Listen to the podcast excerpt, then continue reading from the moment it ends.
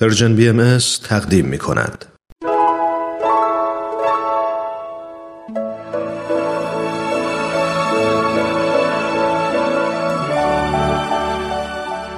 صد پرسش صد پاسخ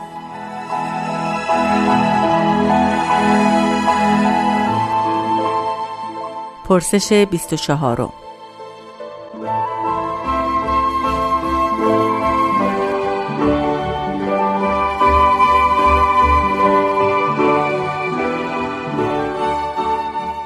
تعلیم تحری حقیقت به چه معناست؟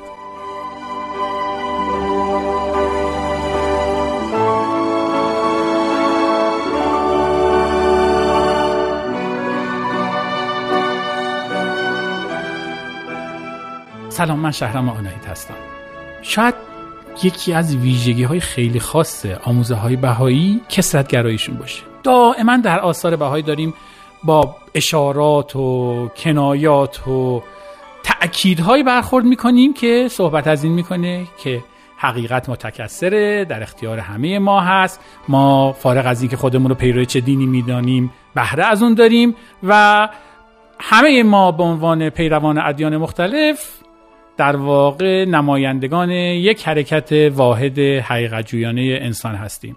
اما یک جاهایی یک گوشه هایی گاهی وقتا احساس می‌کنیم که لحن آثار بهایی داره تغییر می‌کنه. مثلا آیه اول کتاب مستداب اقدس کتاب احکام بهایی.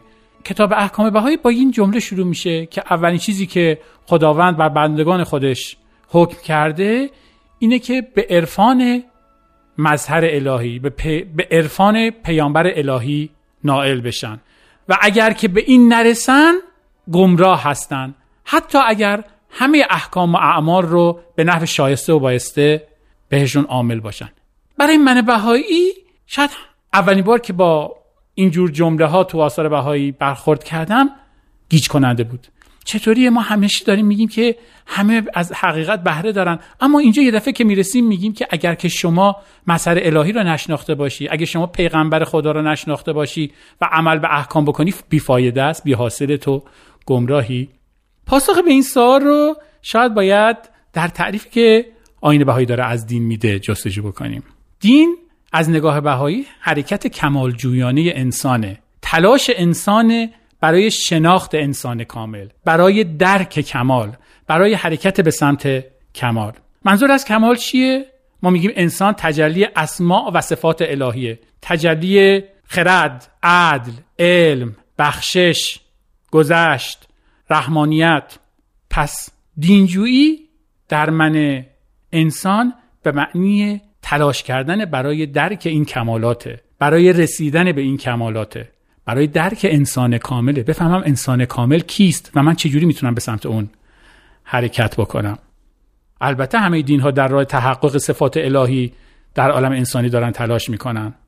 پس اگه همه دین ها دارن این کارو می‌کنن چرا اختلاف پیش میاد؟ چرا بین پیروان ادیان مختلف منازعه و رقابت و مبارزه و جنگ های بزرگ شکل می‌گیره؟ پاسخ دیانت بهایی به این سال اینه که به خاطر اینکه ما پیروان ادیان تقلیدی هستیم پیروان ادیانی که داره بهمون هویت میده اما ما رو به سمت حقیقت راهنمایی نمی‌کنه. ما جستجوگری دینی رو سرمشق زندگیمون قرار نمیدیم. ما فقط داریم از یه چیزی که پدر و مادرمون بهمون میدن هویت می‌گیریم. بر اساس اون دوست و دشمن رو تعریف می‌کنیم و از دوستان خودمون دفاع می‌کنیم و در برابر دشمنانمون جبهه گیری می‌کنیم. پس از نگاه بهایی مشکل نزاع و جدال بین ادیان مشکل دین تقلیدیه و راه گذار از این مشکل بازگشتن به دین تحقیقی. اگر هممون دنبال حقیقت بگردیم اون موقع می‌بینیم که هممون مسافرین یک سفینه هستیم. مسافرین یک سفر هستیم.